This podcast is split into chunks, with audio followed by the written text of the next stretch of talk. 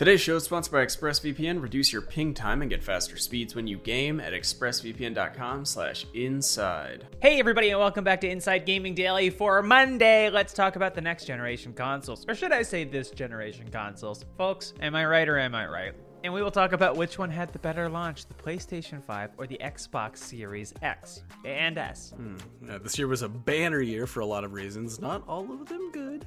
But the dawn of a new console generation is always a special thing. It's a time when we all get rehyped for video games as the big console makers show off their latest and greatest machines. Obviously, we're just a month into the next generation, but let's ask the question which console had the better launch? Pray tell. To try and answer that, we're going to take a look at both consoles and run down their pros and cons. Then we'll have a big old debate about who we thought won. Are we going to have a debate? I don't think either of us, none of us are qualified. Obviously, some of these points are subjective and there's no right or wrong answer this early in the game. Yeah, it's not like 2013 where Microsoft clearly fumbled the launch of the Xbox One and the PlayStation 4 went on to become an all time bestseller.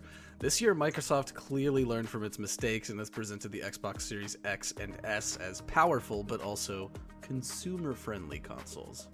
Spoons, I swear to God, if you fing leave, all of the hot babes and all of the cool cat people will not be interested in our show. Okay, so let's get started, and we are going to kick things off talking about the PS5. Its pros are pretty obvious, and the first one is what helped sell the PS4 exclusives. Obviously, uh, the PS5 launched with a couple of eye catching titles the Demon's Souls remake and Spider Man Miles Morales. Demon's Souls was already a landmark game. It helped kick off the legendary Souls series that introduced basically a whole new genre to brutally tough games and other games that everyone's taken lessons away from FromSoft.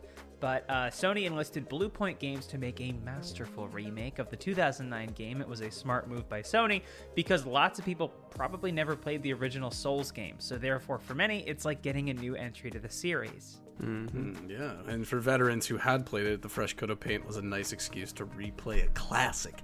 Critics loved it too. The remake scored an impressive 92 on Metacritic. As for Spider-Man Miles Morales, the game did win a lot of praise, but it got got dinged just a little bit, ding for its length or or its lack thereof. It's a it's a it's a shorter game. It's an experience. The Miles Morales campaign was pretty short, with most people completing it in 7 to 8 hours. Of course, you got a remastered version of the original Spider Man game too, but overall, this was more of a half exclusive. Another massive pro in the PS5's column was its controller. The hype around the DualSense was that it would represent a big leap forward with haptic feedback and adaptive triggers, both of which would provide varying degrees of feedback based on what you were doing in the game. And spoiler alert, it was a big hit. Reviewers Ah! loved the controller, with some calling it the best part of the new system. It did what Sony promised that it would do provide a more immersive experience. And is that not what the next gen's all about? Polygon called it a literal game changer. The Verge said that when used right, the DualSense actually makes games better. While lots of times controllers are just an incremental upgrade from the previous gen, the DualSense managed to become a selling point of the PS5, which is an impressive accomplishment for a controller. The other big pro of the PS5 was the PS Plus collection, a membership benefit if you're already a PS Plus subscriber, which is basically a greatest hit collection of 20 PS4 games. Uh, and there's some good ones in there. It ranged from Bloodborne to God of War to Persona 5 and Uncharted 4, and there's a good chance that you might have already played a lot of them. But as an add on benefit, it was pretty nice. So those are all the pros. So now let's let's talk about the cons. So these are true for both consoles. Number one, supply issues. So the PlayStation was in high demand ever since launch, and there weren't enough to go around. Ask us. That led to lots of scalping and botting groups gobbling up massive quantities of the console, which meant that a lot of people were really pissed off. And while supply issues are relatively common at the launch of any console, they did seem worse than normal for the PS5. Yeah, there were also a fair amount of bugs and issues with the launch PS5, so while nothing seemed on the level of a chronic issue like the Xbox 360's Red Ring of Death, the PS5 had issues ranging from its disk drive loudly spinning for seemingly no reason to an error loop when people were downloading games to the entire console crashing in rest mode. People also complained about graphical issues like major artifacting and game stuttering and being interrupted by a green screen. Not great. We'll also talk about the Xbox Series X and S and their issues in a second, but first, let's talk about an issue facing lots of people baldness. Start fighting it now with Keeps. as fellas, you know, uh, so much of our identity is wrapped up in our hair. From how it feels after getting a fresh cut to the way it's perfectly styled before going out, hitting the clubs. That's why when we get into our 20s and 30s and start noticing the first signs of hair loss, it definitely feels like panic time because let's face it, no one's ready to go bald. Thankfully, now there is Keeps, the simple and easy way to keep your hair. Uh, two out of three guys will experience some form of male pattern baldness by the time they're 35, and the best way to prevent hair loss is to do something about it while you still have some hair left. You used to have to go to the doctor's office for your hair loss prescription. Now, thanks to Keeps, you can visit a doctor online and get hair loss medication delivered right to your home. They make it easy and deliver your medication every three months so you can say goodbye to pharmacy checkout lines and awkward doctor visits. Keeps offers generic versions of the only two FDA approved hair loss products out there. You may have tried them before, probably not for this price. And look, prevention is key. Keeps treatments typically take between four to six months to see results, so it's important to act fast. The sooner you start using Keeps, the more hair you will save. Find out why Keeps has more five star reviews than any of its competitors, and more than 100,000 men trust Keeps for their hair loss prevention medication. Keeps treatments start at just $10 a month, plus for a limited time, you can get your first month for free. If you are ready to take action and prevent hair loss, go to keeps.com slash inside to receive your first month of treatment for free. That's K-E-E-P-S dot com slash inside to receive your first month of treatment for free. Thank you, Keeps, for sponsoring today's show.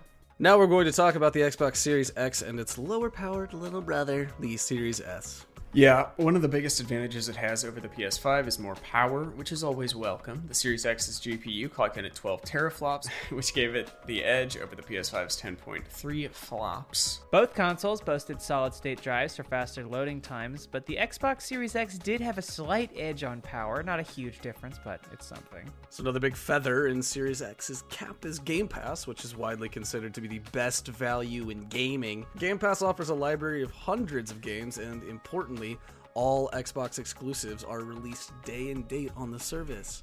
While Sony has made some noise about announcing its own version of the service, and the PS Plus collection was clearly a response to Game Pass, nothing Sony is offering currently can match up, just in sheer quantity of games. It also helps that Microsoft owns all game studios. Along those lines, the Series X and S clearly have the edge when it comes to backwards compatibility. Microsoft has made it a priority that the new consoles will be able to play virtually all of the Xbox back catalog, and most of the time looking better than they did in the first place. The PS5 can play most PS4 games, and that's it. And nothing. The Series X clearly has the edge here, and there's that E word again edge. Microsoft also unveiled a program called Smart Delivery. So, what Smart Delivery is for participating games, you'll get a free upgrade if you bought it on an Xbox One, for instance, but are now playing it on a Series X. So that's cool. That's good. Consumer friendly. Thank you, Microsoft. Not all games participated though, like Black Ops Cold War, but enough did that it's just a nice and it's just a nice pro. As for the cons, the Xbox Series X and S had a big one at launch. No exclusives. No big exclusives, anyway.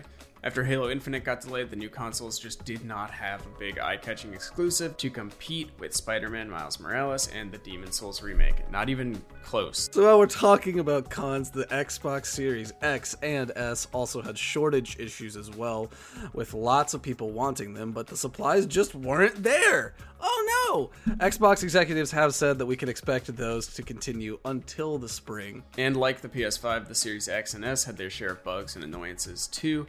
Those ranged from Series X's overheating and shutting off after just 15 minutes, that weird farting sound the system makes when you boot it up, that one was cool, we like that one, and problems people had with the Series X's physical drive, ranging from loud whirring to clicking sounds to the drive simply not working at all. So basically, neither of these had a better launch. I mean, we could like pick apart who technically had a worse launch, but they're both pretty disastrous. I don't. You know who had the best launch? Who's that?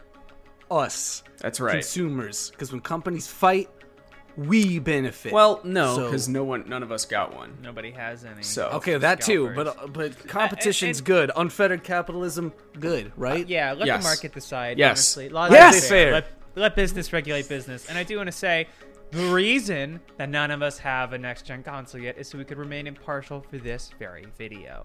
Uh, have a good whatever day it is today. I think it's Bye bye. Monday. I think it's Monday. I already said bye bye. The, the All right, this bye. video's done. They could still be listening.